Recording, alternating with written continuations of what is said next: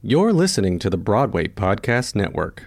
Hello, it is Ryan, and I was on a flight the other day playing one of my favorite social spin slot games on chumbacasino.com. I looked over the person sitting next to me, and you know what they were doing? They were also playing Chumba Casino. Coincidence? I think not. Everybody's loving having fun with it. Chumba Casino is home to hundreds of casino style games that you can play for free anytime, anywhere, even at 30,000 feet. So sign up now at chumbacasino.com to claim your free welcome bonus. That's chumbacasino.com and live the Chumba life. No purchase necessary. Group. Void prohibited by law. See terms and conditions. 18 plus. Hey guys, it is Ryan. I'm not sure if you know this about me, but I'm a bit of a fun fanatic when I can. I like to work, but I like fun too. It's a thing. And now the truth is out there. I can tell you about my favorite place to have fun. Chumba Casino. They have hundreds of social casino style games to choose from with new games released each week. You can play for free anytime, anywhere and each day brings a new chance to collect daily bonuses. So join me in the fun. Sign up now at ChumbaCasino.com. No purchase necessary. VGW Group. Void were prohibited by law. See terms and conditions. 18 plus. I'm Jose Solis Theater Critic. And I'm Alexi Chacon. I'm a cultural critic here at TTF. And we are your second theater friends. Uh, Alexi, how's it going? How's been your year so far? Um, I'm doing all right. You know, this year, this week rather, was the inauguration, and it's been such a hectic year that it's really hard. You know, I take it day by day, and just the fact the inauguration happened without any major drama, because this year has had too much drama already. I think I'm feeling a little more hopeful.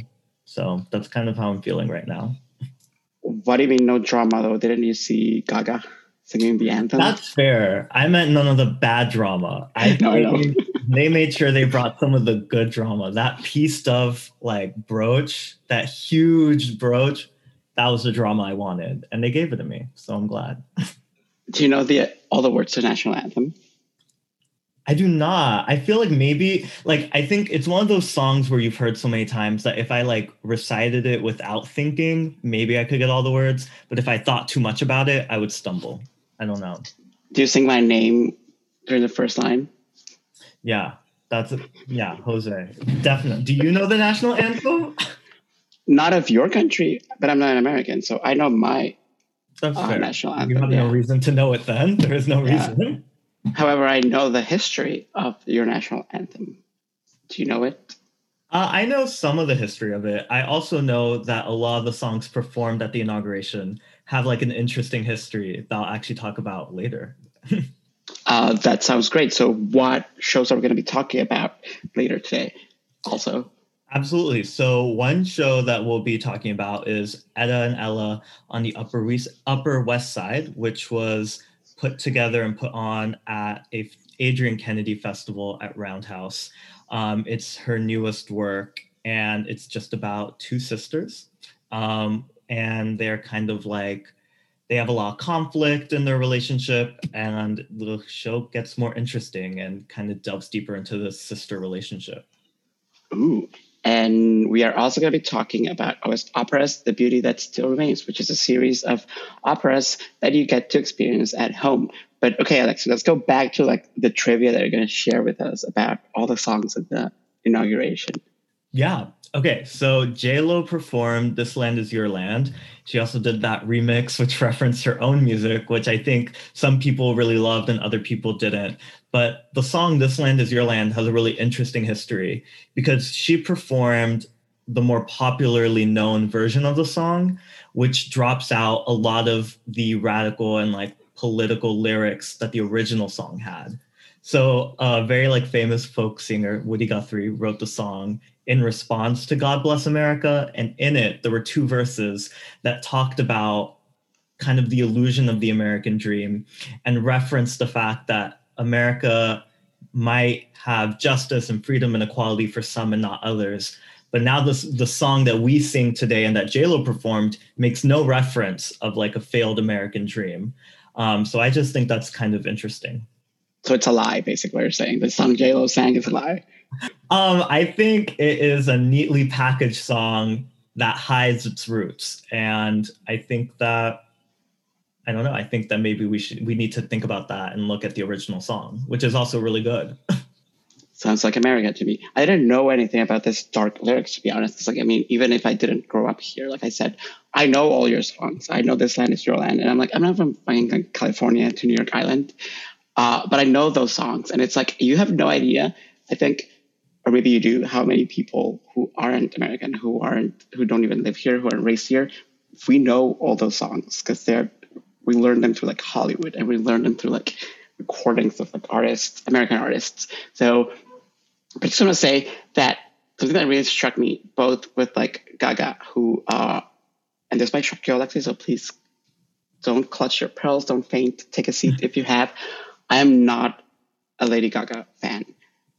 I Oh do not. god, what? I do not. Yes, I told you. I do not not like Lady Gaga, but I am not a little monster, so to speak. Um, because, but I'm I'm making a point, so you don't like slap me because what I'm about to say, uh, you know, to lead to what I'm about to say. Um, I, you know, I, I, she's a, a great artist. She has an incredible voice and all that. Like, I'm not gonna be like trashing her, right? Mhm. but I don't connect to Lady Gaga uh, because I find her artifice and the persona that she puts on to be very, very, very annoying. Where she's like very like serious and very like I mean I don't I never feel I never get any sincerity from Lady Gaga, but when she was doing uh, when she was singing the national anthem, I think it's one of the only times where she's delivered a performance where it was less about Lady Gaga and the voice and you know like when she like opens her arms when she sang the sound of music at the Oscars and that kind of stuff where her like emotion really came across and I noticed the same thing about Lo. like when she when she was singing this land was made for you and me I don't think those lines had ever like hit me in the same way that they did when she did it precisely because right now it kind of feels like we are alive like holy shit we made it so it's like i don't know it was obviously like the context of this like horrors that we have been subjected to for like the past four years are something that we hope to put behind us but i mean but yeah, like the sincerity was like what struck me. So I don't know if you have noticed. Maybe this is just my impression, but like whenever people sing at these kinds of events, like uh, government things and like inaugurations and like Kennedy Center Arts and stuff like that, it's always so technical. It's always like very like let's impress people with technique and with like uh, you know we need to like be perfect for the president or we need to be perfect for the government, and it's never really they're never really like sincere performances, at least uh, in my eyes. Ears. Absolutely. I mean, like the lyrics hold a different meaning when somebody that like that you relate to or that comes from a similar culture to you like sings those words. Suddenly, this land is your land isn't like a white folk song that was like shoved down it like um Latin Americans' throats through like neo imperialism and all of that. It suddenly becomes like this like it suddenly becomes a, more of an inclusive anthem and then you also have right she said the pledge of allegiance in spanish like a portion of it in this like performance. And then she put in her own songs. And just like that freedom to kind of like repurpose a song that in other word like in other ways could have grown stale it's suddenly modernized to better reflect like the communities that are in this country. I agree. I think it was a lot more sincere. And like you said it's because like we've been through four years where the corruption and the harm have been so explicit and like everyone's emotionally exhausted and we just want a reason to have a little more hope and definitely those performances help do that i think Oh, absolutely. The other thing is that I know, and I know, and please, if you're like this, like you know, like super like patriotic person, please don't come after me and don't send me death threats No. and don't like kill me or anything. I mean, not you, Alexi, but like listeners out there. I know. I mean, I'm kidding. I know none of you are that. But one of the things that I've always found, like, it really annoys me, and this is again like a pet peeve, is that whenever people sing at these kinds of events, why is it always so like somber and like so like I know solemnity and all of that, but I'm like when I saw like it was so funny because like all my friends were like J Lo's performing, J Lo's performing, J Lo's performing. I'm like, I'm not her agent, uh, but I appreciate that because yes, I need to know when J Lo's doing stuff. and every time. it, but like, did you happen to uh, to see Jennifer Lopez at the uh, at the ball drop thing on New Year's Eve?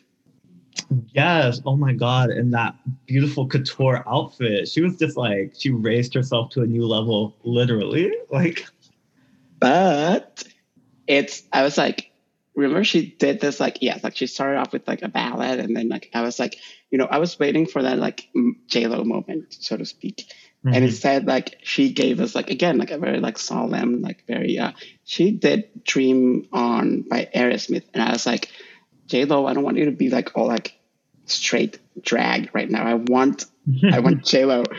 And, and this is what I'm always left wanting from these kinds of things. Like, you know, I don't remember. I think it was when Cher maybe was like honored at the Kennedy Center, where uh, I believe it was Adam Lambert who did Believe. And I mean, when you think Believe and you think Cher, you think this goes balls, and like lights, right?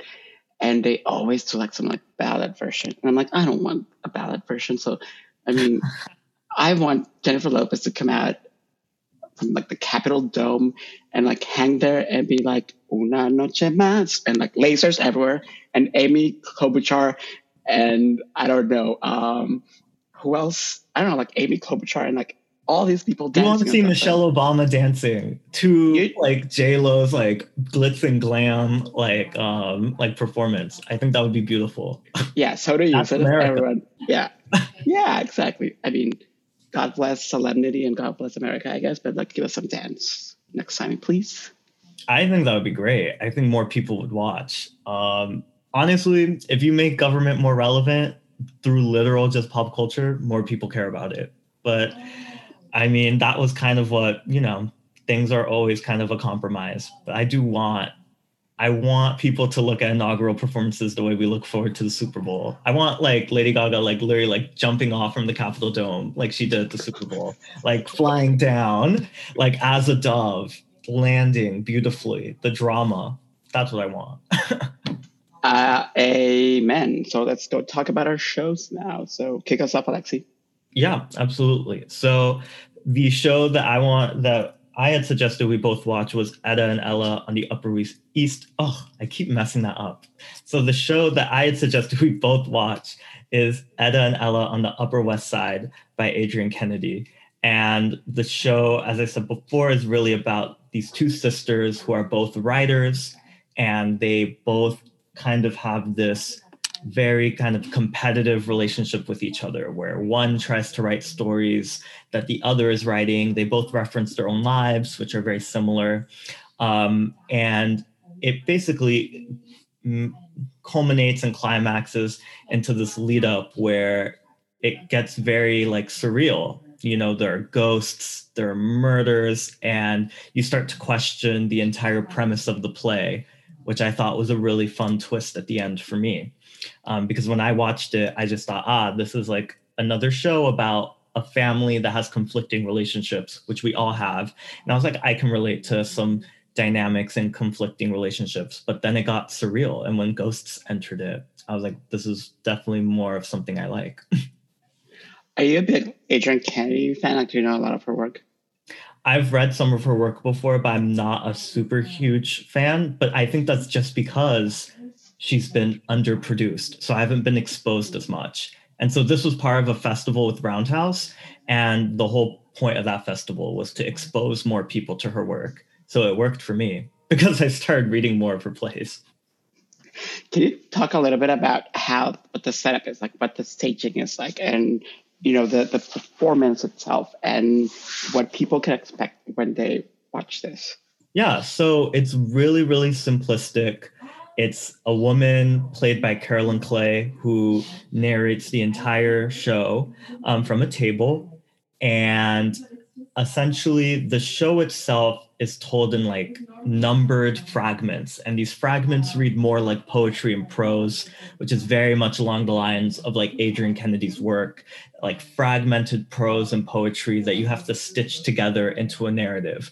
Like if you want a show that's going to give you a very clean cut beginning, middle, and end, this is not the show for it. Instead, you have one woman kind of giving you a stream of consciousness recollection of different memories that describe two sisters. Um, and it's much more true to the human experience and how we remember our own memories because we don't remember our lives in like a very neat story. They come in fragments and we make sense of the fragments as they make sense to each other. Um, and that's exactly what this play does.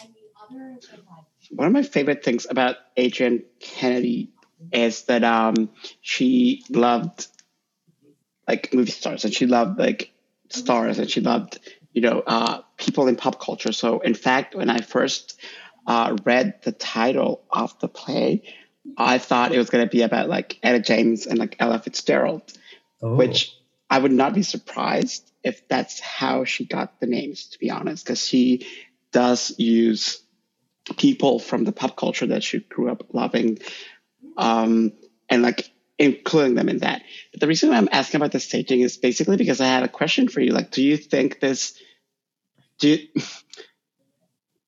let me let me let me think how to ask this without so you know like it was it was really good but why wasn't it an audio play then like i mean were you like compelled uh you know it's basically it feels kind of like a reading so to speak so were you uh were you hoping maybe were you wishing like did you ever think uh why isn't this like audio sure i think that if I had heard it as an audio play, it might have been a little too confusing for me. So I actually had to watch the play twice to, for it to make perfect, like more sense to me. Because the first time I read it, it was unclear which characters, like it was unclear from what perspectives were being spoken, what the actual like number of characters in the show were, and how the relationships all made sense.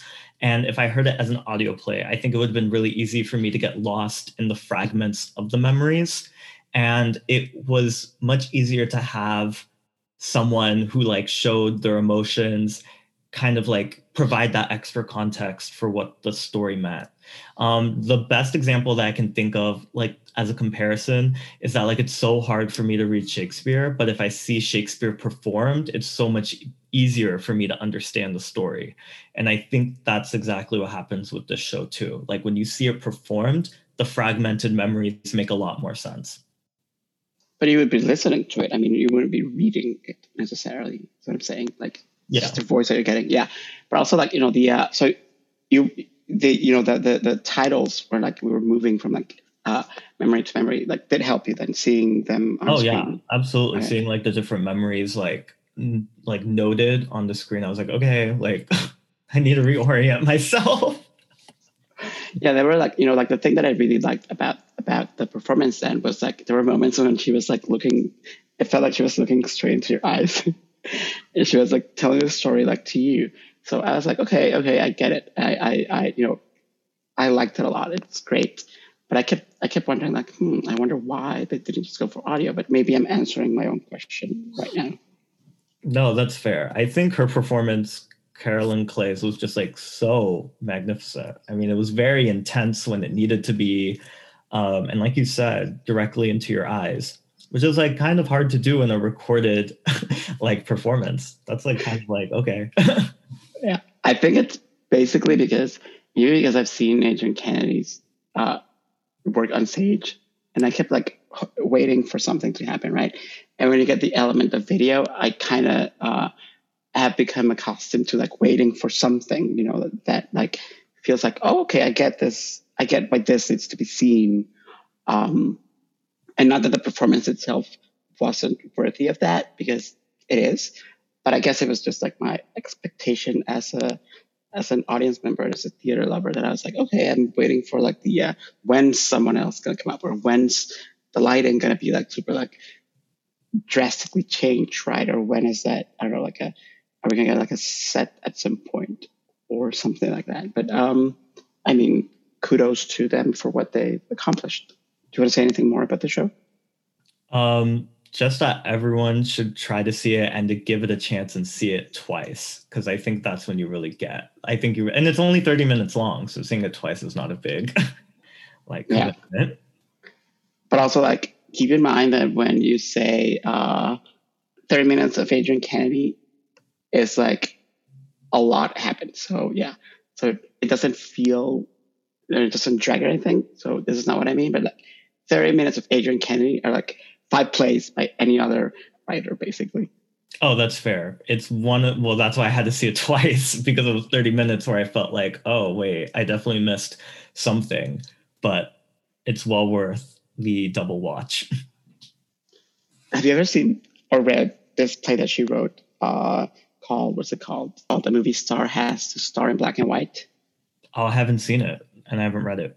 Oh my God, it's so exquisite. It's like she, uh, it's a story about her own life, basically. Uh, I mean, not about her own life. It's a story about someone's life. So it's this character.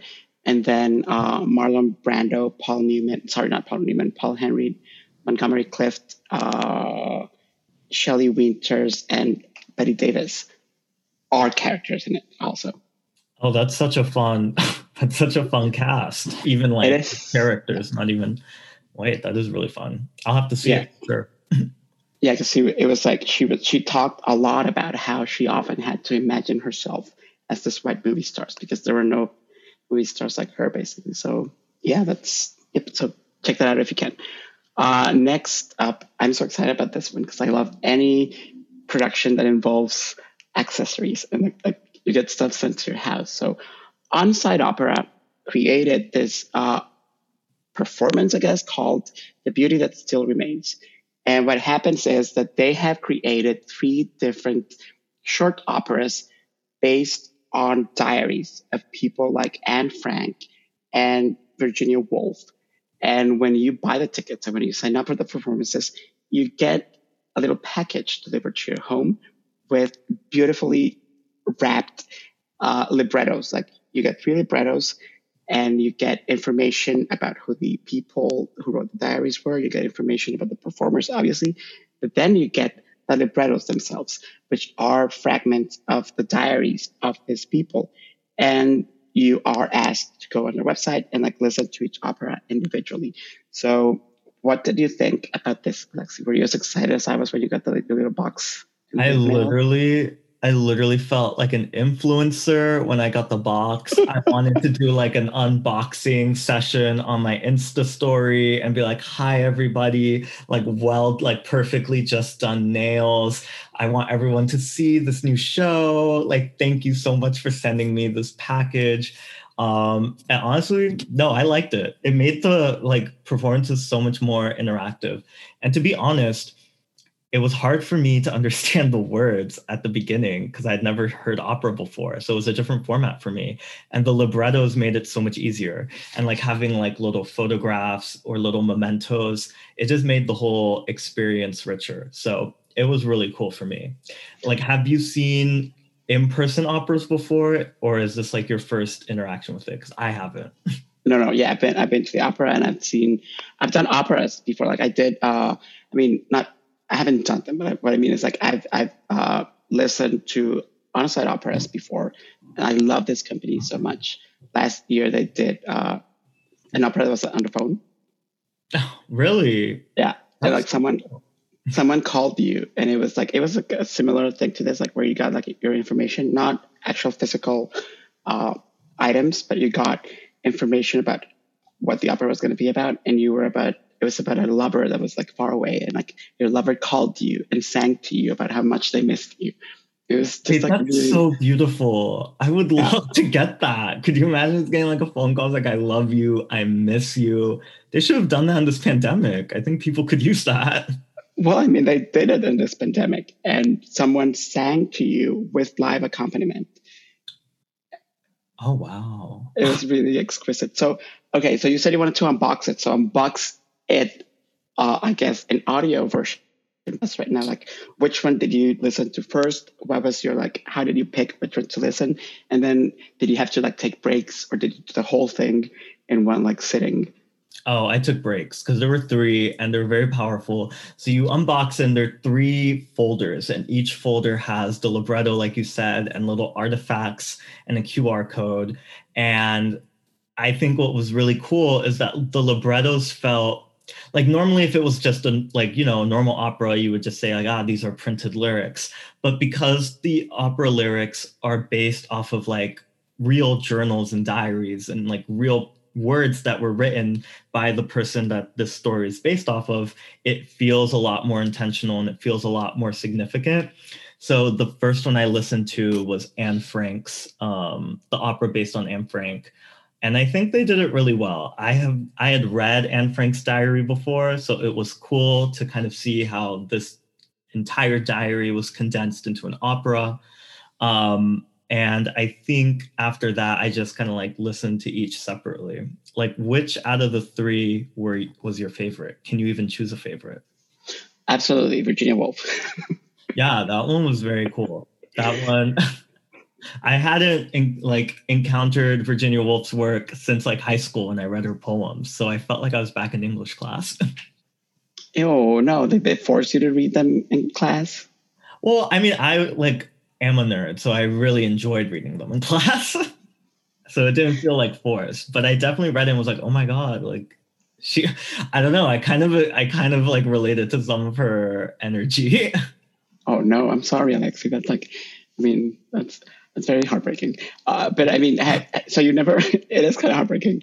She's like, I love her and I relate to her energy a lot. But I mean, I wish people I wish I didn't have to hear people say they relate to her because like she was like a very depressing like, writer. Literally, like when my friend told me her favorite book is like Sylvia Plath's The Bell Jar, and I was like, oh, that's trauma. So that's trauma. so like, yeah, I, I love this one so much, and uh, you know, this one has text by Virginia Woolf, obviously, and music by Dominick Argento, and Vanessa Caridi is the mezzo soprano who performs as Virginia, and Wait, Alexi, does this mean that you have never seen The Hours? I have, like the movie, right, with Meryl Streep. Yeah, I've seen it. Okay, so you remember Virginia Woolf there, right? Oh, that's true. So this is my third encounter with Virginia Woolf. Wait, that was a really clever movie. I remember really liking it. The book, by the way, is really exquisite also. So you've never read the book, right? No, I haven't read the book. You know, one of my favorite things about the book by Michael Cunningham is that, uh, and I promise I'll go back to the opera in a second. But one of my favorite things about the book by Michael Cunningham is I read it way before the movie um, came out. And you remember the character that Meryl Streep plays in the movie? Uh, her name's Clarissa uh, Dalloway, right? Mm-hmm. So in the you know in the in the book, which is also like very like Adrienne Kennedy's stream of consciousness, each character, right, obviously gets like a chapter. And then there's a moment when Meryl Streep's character uh, Clarissa is walking down the street in New York and she sees that people are shooting a movie. And Clarissa in the book wonders, I wonder if Meryl Streep is in this uh, oh. cast. And I was like, I mean, it would have been like too meta if like Meryl Streep in the movie would have been like, I wonder if Meryl Streep is shooting a film near here. But that's like my unnecessary piece of like trivia for people who haven't read the hours. Not um, I you can go. But I was just saying, in high school, I was a big Meryl Streep fan. I watched like like so many of her films. Like that was like birthday gifts. People just give me Meryl Streep movies. Are you for real? What, yeah, what did they no. give you? Hmm, yeah, no, they gave me the hours. They gave me like the Iron Lady, Sophie's Choice. Um, I think postcards from the Edge, or there's another one. I mean, there are too many for me to name. I like, yeah, I am a big Meryl Streep fan. okay, I'll have to send you She Devil then if you don't have it. I don't. Um, you don't? Okay, Alexi. Like I'm gonna I'm gonna work on that. So it's it's a you know like and the reason why I love this Virginia Woolf opera so much was because Virginia Woolf was such a morose writer, and I don't mean that as something bad, but it's like there's a recording. I think it's the only recording or one of the only recordings of her voice that's available and she does not sound obviously like a mezzo soprano. She sounds like her books. She sounds like her poems. She sounds like her literature. She was someone who experienced mental illness through her, her entire life. So Virginia Woolf usually spoke almost in whispers. So it's really moving. And this is one of the reasons why I love opera and why this one struck me the most. That's because, you know, like when you have someone like Anne Frank, for instance, right, who was a teenage girl and obviously undergoing horrors, right? she's a teenage girl. And like when you're reading Anne Frank's um, diary, she sounds like a teenage girl, right? She is young. And I, I, I get it. is what I'm trying to say. When someone captures that like energy and that like hope that um, Anne Frank would have had, even you know, living through what she had to live through. Uh, but with Virginia Woolf, I was really moved because uh, Vanessa Caridi's performance kind of gave me hope and kind of felt like Virginia Woolf was singing from a place very like inside her that didn't really exist for her in real life, like where she kind of wanted that little bit of hope that Anne Frank has. So I found it profoundly moving because it allowed this text, right? Like Virginia Woolf's diaries are so sad, but it allowed the text to reach like um maybe like a, a, a grace that unfortunately Virginia Woolf never really found in life, if that makes sense. Yeah, I think when I listened to it, I definitely understood. I think it was a good compliment to her work that I've read before.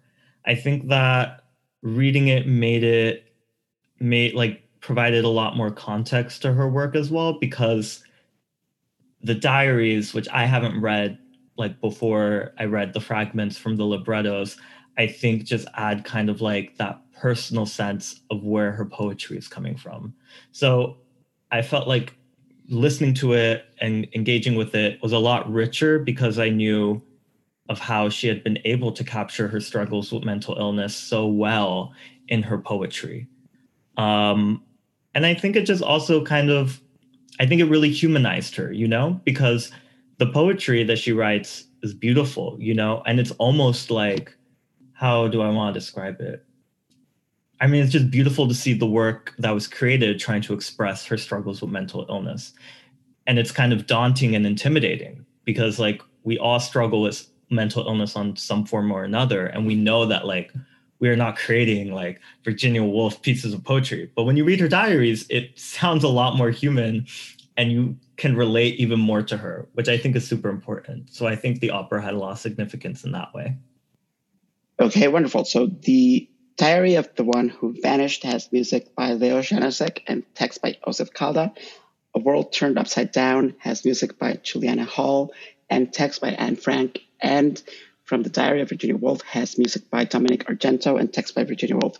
And I want to applaud On-Site Opera because at a time when, you know, obviously nothing can be performed live in a community, they have done something really wonderful in trying to recreate how, you know, the exquisiteness of opera and the sumptuousness and, you know, the fact that we get to have this physical experience with all this like librettos and like little postcards and photographs and all of this.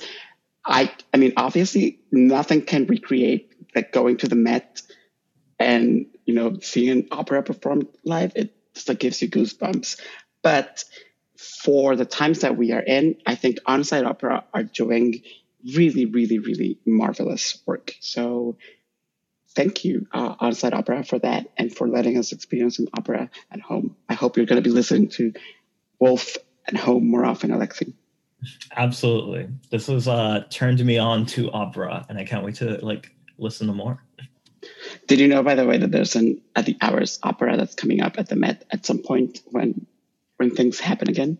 Really? Okay. Yeah. You're making me want to like. I'll probably watch the movie this weekend. I'll probably look for the book. I mean, I, I would prepare for that. I would.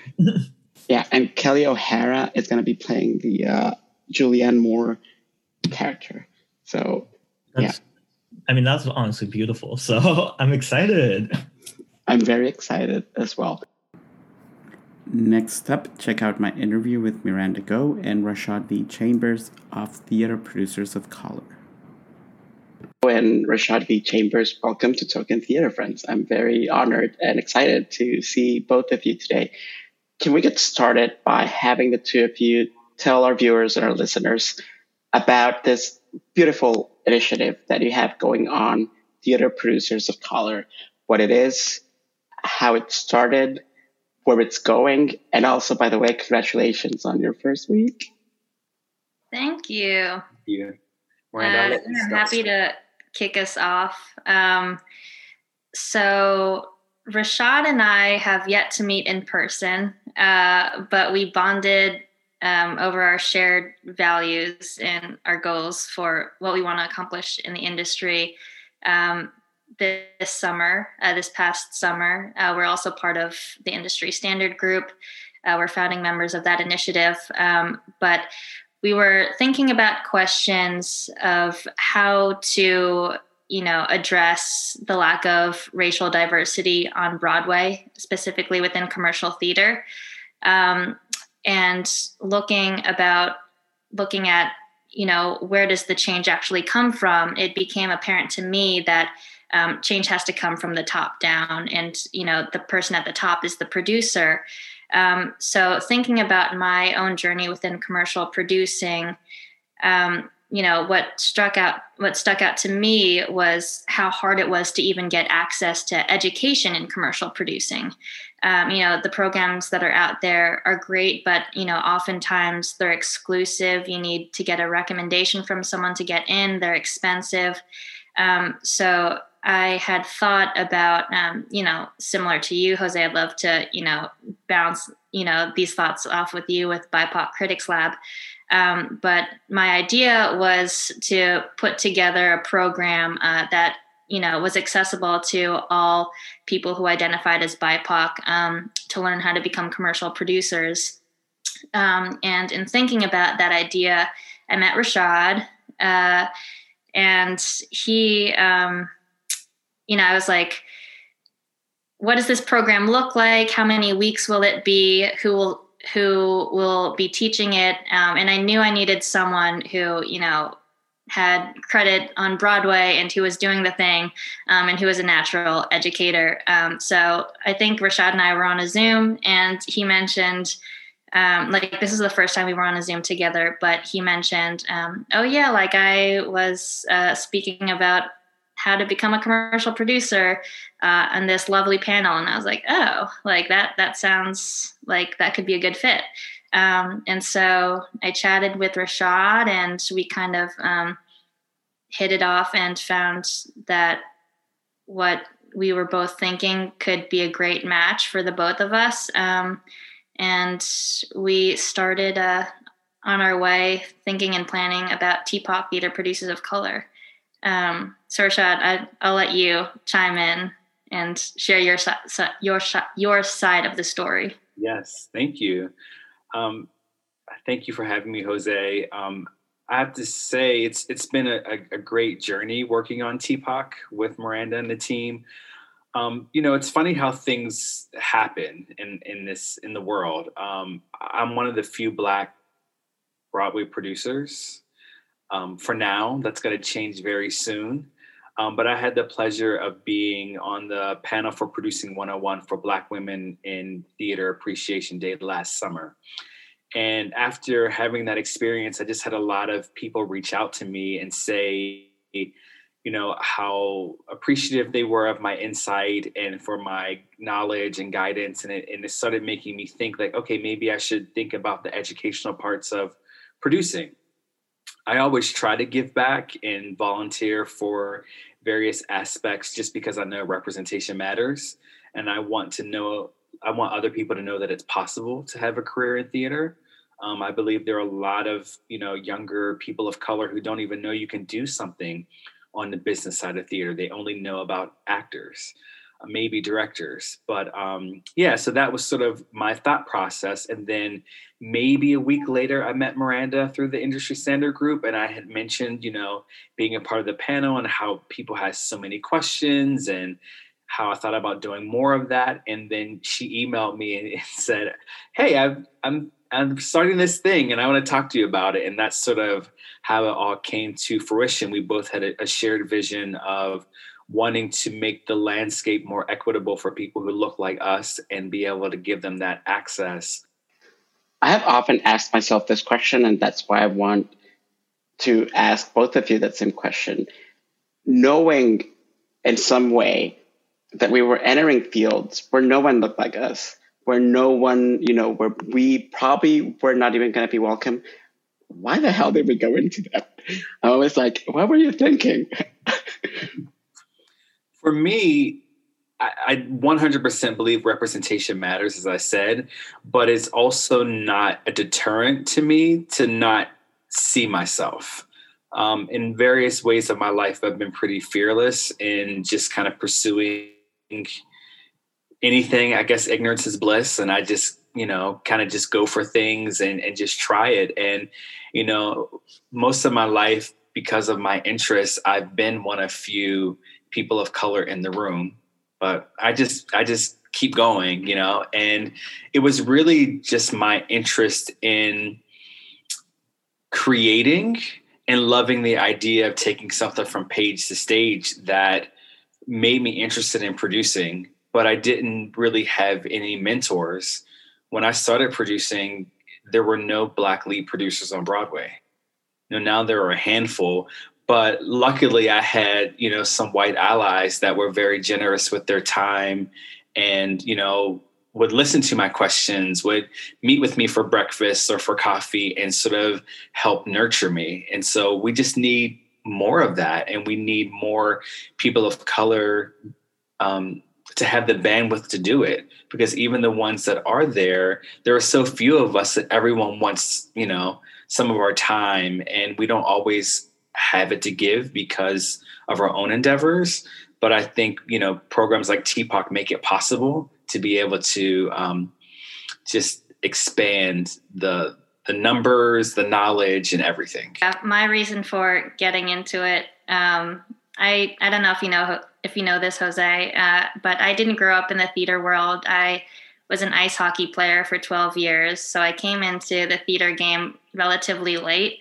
Um, but my reason for getting into all of this uh, was just being struck by seeing myself on stage in an authentic way for the first time. Um, you know, shows like The Wolves by Sarah DeLappe. Um, you know, it's a show about high school soccer players. So, of course, I resonated with that. Um, Usual Girls by Ming Peiffer, her representation of young Asian American women.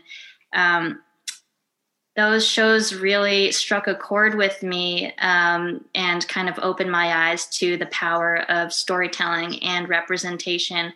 Um, so I knew I wasn't going to be on the creative side as a, you know, myself telling those stories, but I wanted to be a part of the team that would help bring those stories to uh, the wider world. And I think what appeals to me about commercial producing is that the shows that do make it into the commercial sphere are part of this larger cultural conversation um, and do have the opportunity to reach thousands of people in a meaningful way. Um, so that's my backstory, and you know, hoping to keep that dream alive uh, and stay optimistic.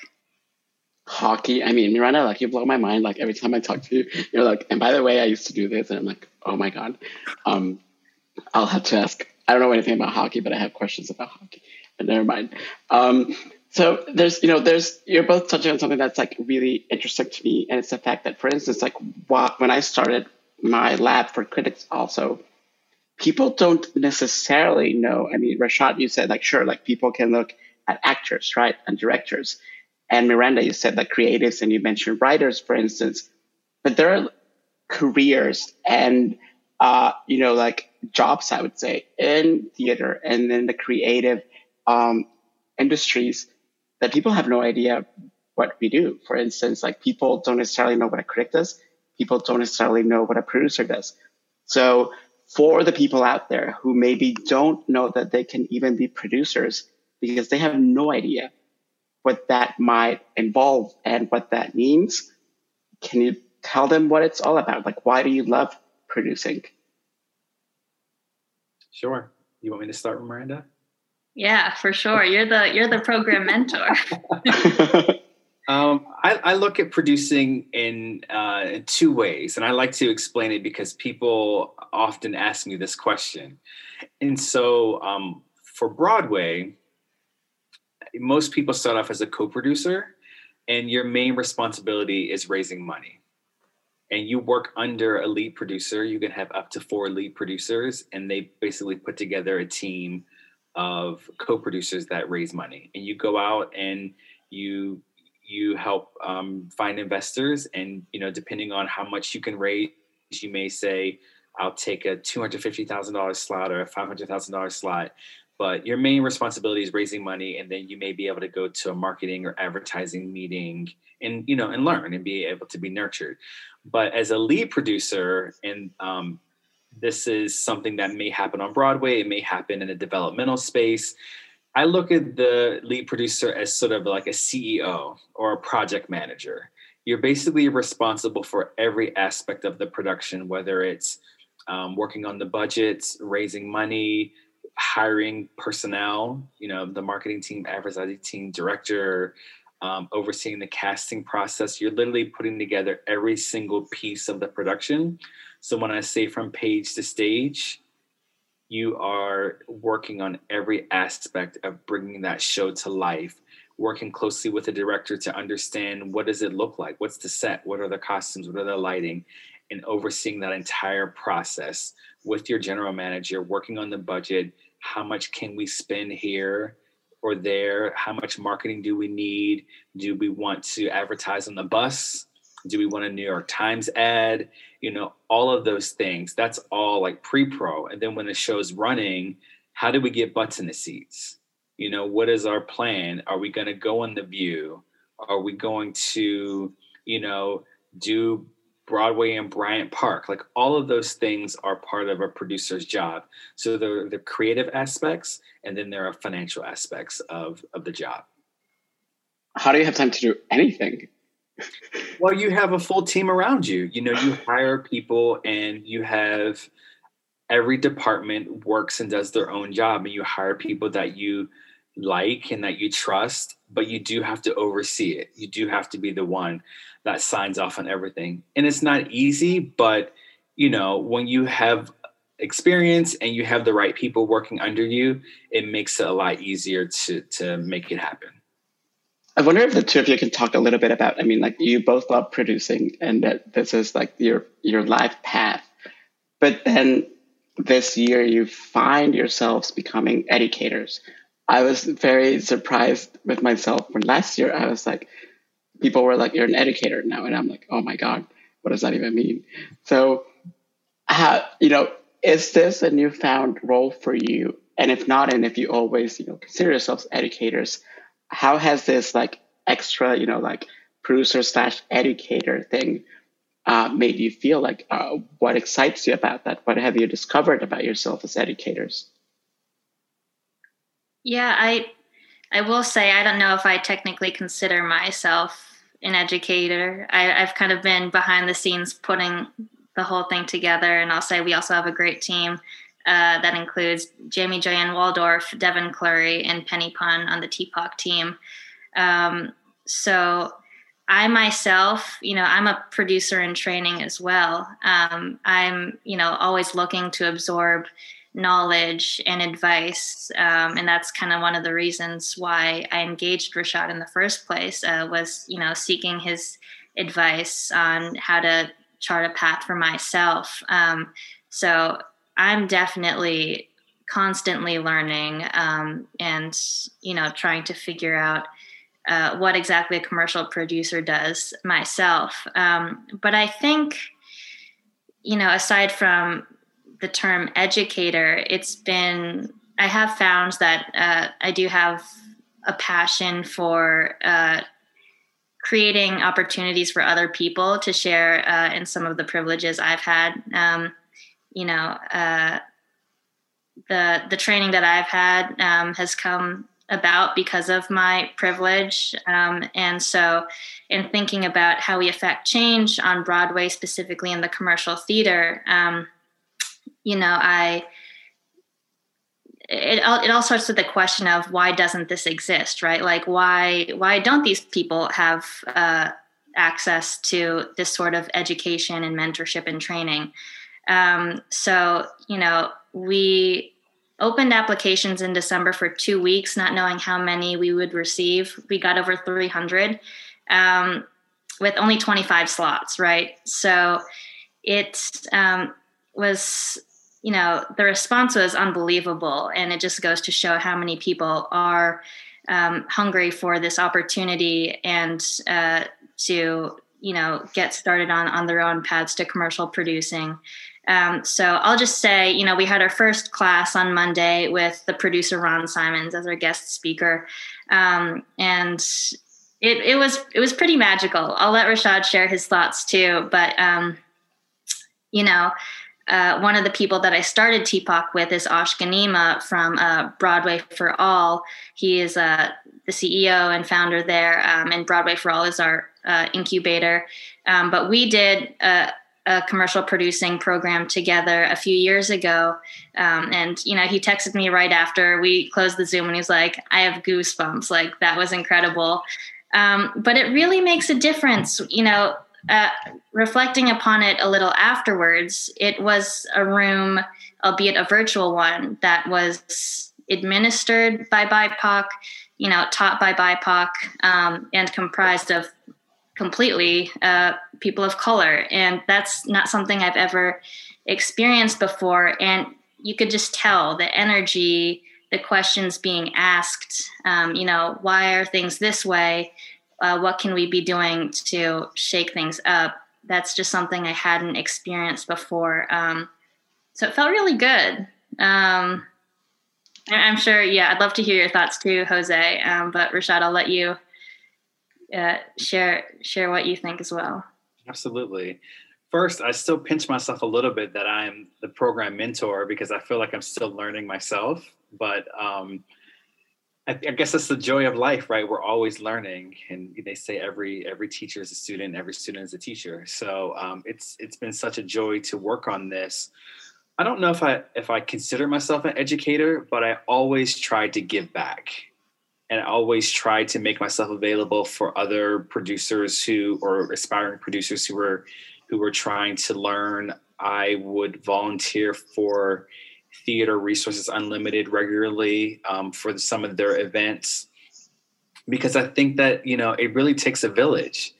And I know once upon a time when I first moved to New York and I was a little sponge and was trying to soak everything up. And, you know, there wasn't a CTI, there wasn't a Commercial Theater Institute back then, but the Broadway League had a program called the Producer Development Program.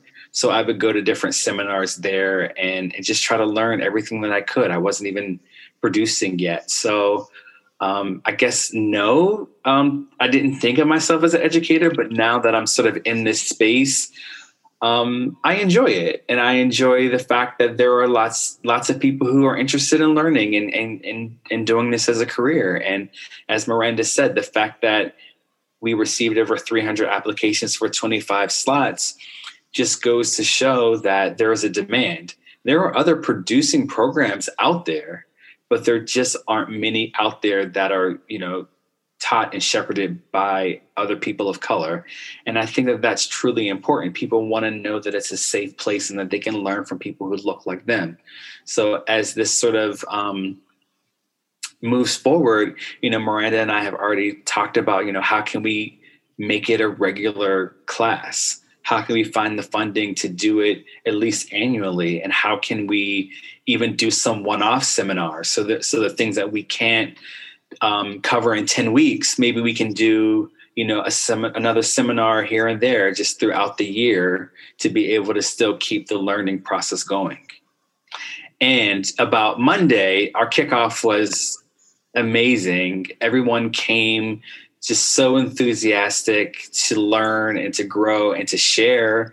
And they ask such great questions. And I'm just really excited about the next nine weeks because we've really, not to toot our own horns, put we've really put together a dynamic group of speakers, and we have the best of Broadway um, coming in to share their knowledge with this class. I think this is actually the moment where we need to toot our own horns.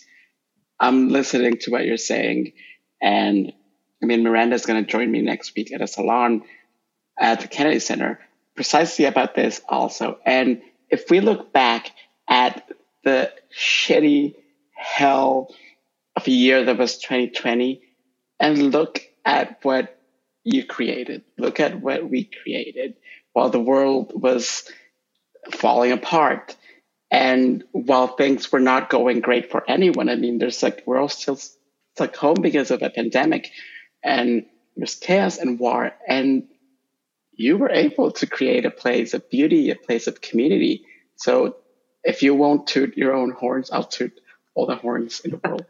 or yeah. Well, thank you. Well, I give it. I give all the credit to Miranda and her team because they made it happen and they made it happen quickly.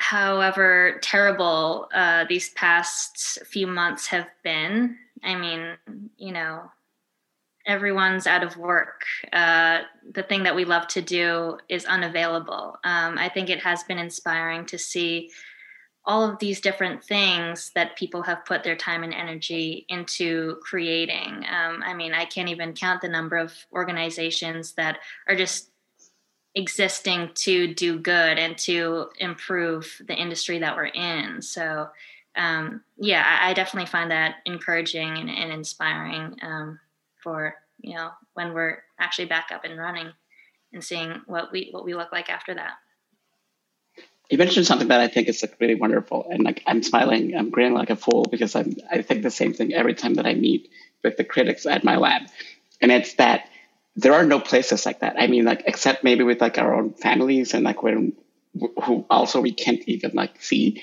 these days, but it's so rare, especially like in theater, to be in a room with other people of color and only people of color, where we're creating safe spaces, and regardless of like you know your spiritual beliefs or not. It's kind of like an equivalent of like a church, you know, without like I don't know, like again, like not the structure of a church, but it's a place where you know you're safe. It's a place where you know you can be yourself, where you, where you know you can communicate your innermost fears, but also your dreams, your hopes, and all of that. So basically, I'm just saying that I I'm so excited for nine more weeks of that for you. And so far, in terms of the um, I guess the uh, feedback that you're getting from the industry and the feedback that you're getting also from people who become aware of what you're doing, what's that been like? Like, what has that taught you or told you about the state of uh, theater? It's been pretty enthusiastic. I mean, even I've had many peers reach out to me, even when the press release went out back in December, just offering their support, asking if they can do anything to help um, a lot of people, uh, you know, have wanted to know other producers of color or how to get them involved with their productions and didn't know how, didn't have the resources to, to meet people. So I think that they're looking for this new wave of producers and, and people are are ready to put them to work. You know, uh, it, it has been nice to to get the coverage that we were able to receive. Um, you know, for it is a relatively slow news cycle, as I'm sure we're all aware. But the fact that you know, when we launched the industry standard group, like we were the the main feature of Broadway briefing that day, um, and uh, you know, likewise with TPOC to be included in that way and to have that visibility has been really um, impactful. Um, so yeah, you know, I we have people still emailing us to um, you know apply for the course or or find ways to volunteer their time and support our cause. So um, it's been it's been great. Yeah. Knowing what is possible and the worlds that we can build together and the world that we are building together, what are some like absolute like deal breakers where you're like, if you try to come to me with the same nonsense that you were doing before the pandemic and before all this happening, I'm not playing this game anymore. Like, what are what are your like now? Now that I know and now that I've shown you what can be done, we're not gonna play this game anymore. That's I don't know if we have time for all of that, Jose. Yeah, I don't know. I think they're all on a case by case basis, to be honest, because every every project is different. Um, on a personal level, as a person of color, um, I'm tired of being asked uh, to contribute my own experience as an Asian American woman, um, the emotional labor that that amounts to um, to help someone develop their ideals around uh, equity, diversity, inclusion. Um, uh, it, it is labor, and and I think you know we should be that should be acknowledged, and we should be compensated for it.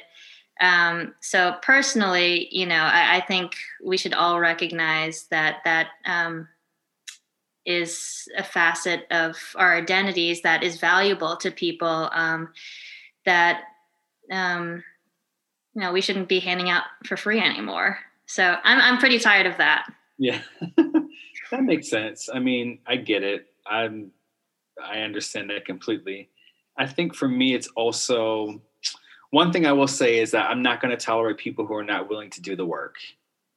You have to do it on your own. It's not okay anymore to say, "Oh, I, I don't know any lighting designers of color. Like they're out there, find them. If they're not right for your project, that's fine.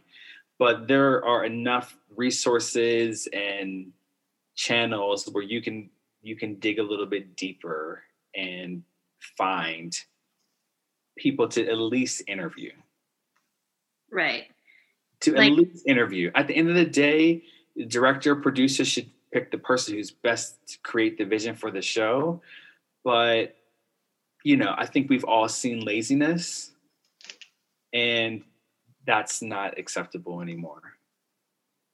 Yeah, I think, you know, for me, um, jobs in the commercial producing realm are hard to come by. Uh, there aren't a ton, um, but you know, when you ask folks around the industry why their offices look the way they do, oftentimes the response has been, uh, we'd love to in- increase our racial diversity, uh, but we don't know where to find these candidates. And I think that's such a tired response. Um, first of all, some of these jobs aren't even publicized uh, and open to uh, the theatrical community. Uh, folks have traditionally been relying on recommendations from friends and, you know, these opportunities have gone to uh, someone because they're the nephew of so and so, right? So I think um, that needs to change as well.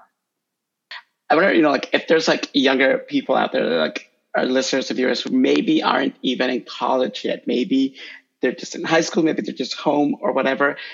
What are some things that you identified within yourselves where maybe someone who's really good at like I don't know, getting their siblings to to I don't know to go somewhere, or what are some like traits and some qualities within you that you're like, if you're really good at this at home or in school right now, even if you're not dreaming about theater at all, maybe you have what it takes to be a producer. I think uh, leadership skills. You know, you're steering the ship when you're the producer.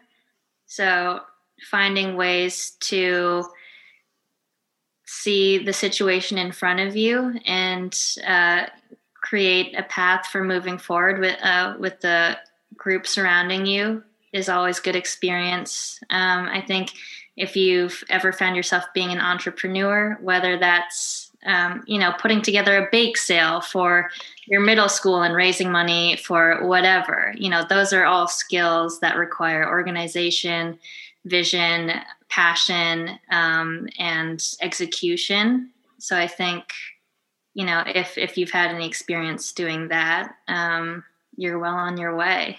Mm-hmm.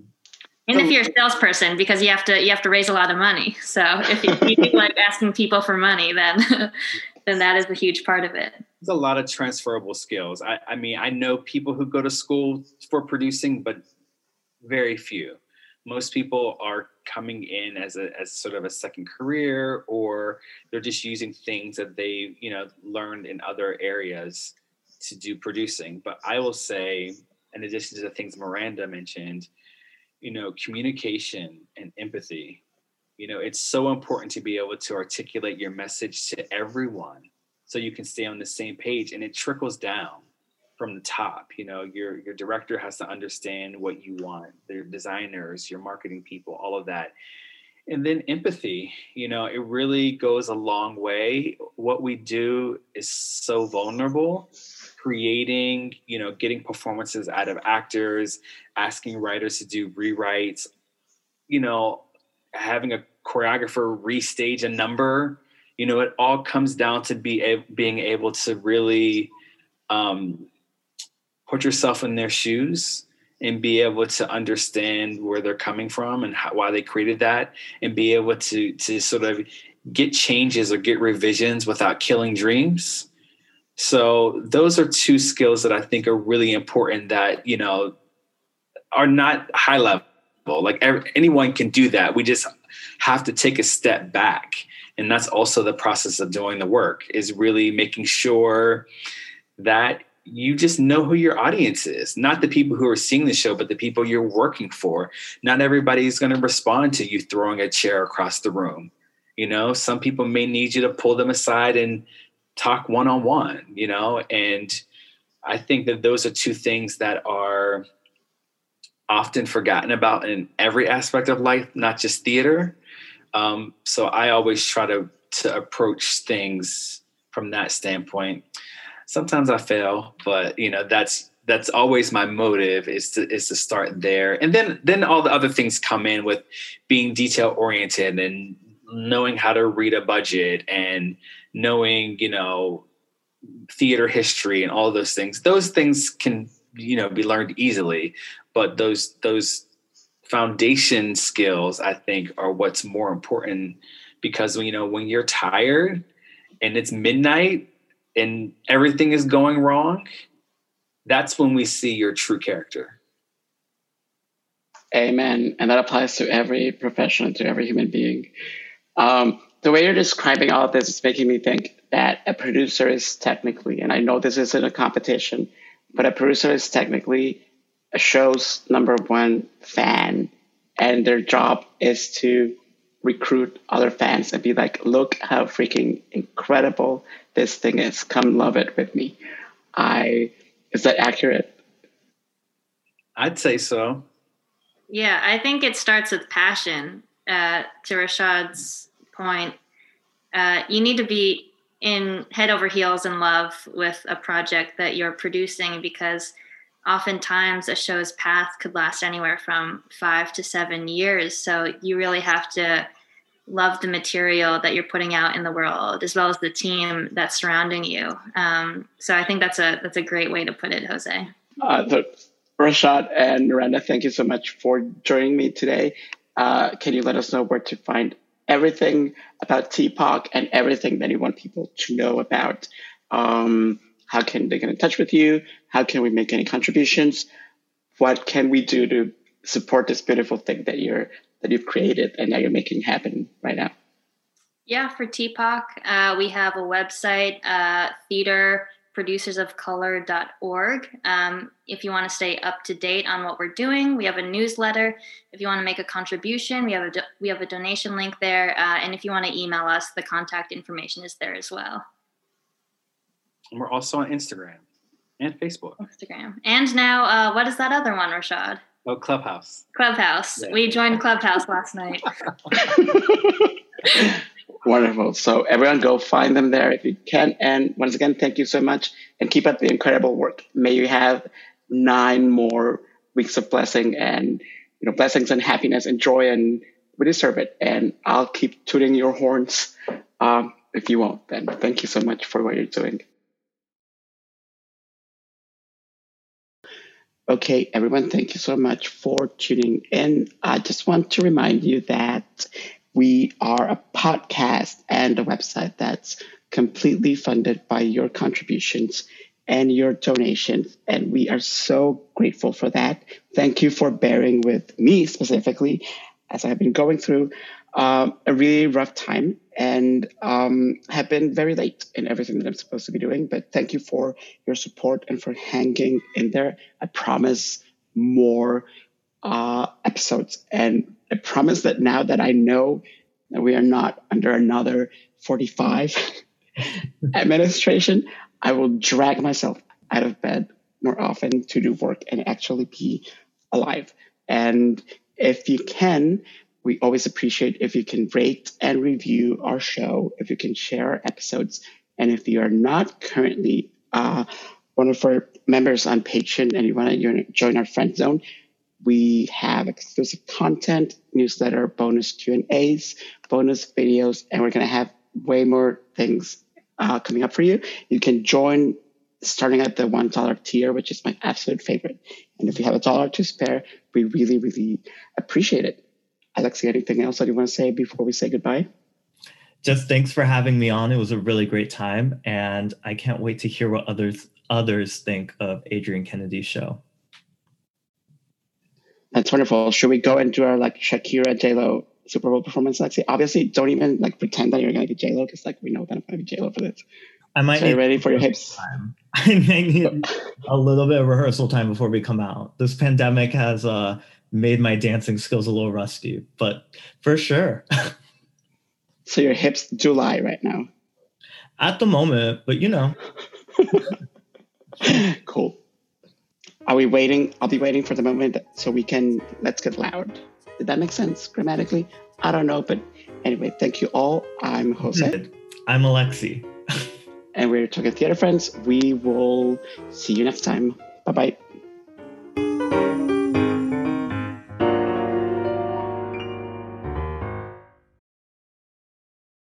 Hey, it's Leslie Odom Jr. here on the Broadway Podcast Network to tell you about the Rise Theater Directory, a program of Maestra Music. Rise is a national online resource designed to connect and empower backstage and administrative and creative theater professionals from underrepresented backgrounds.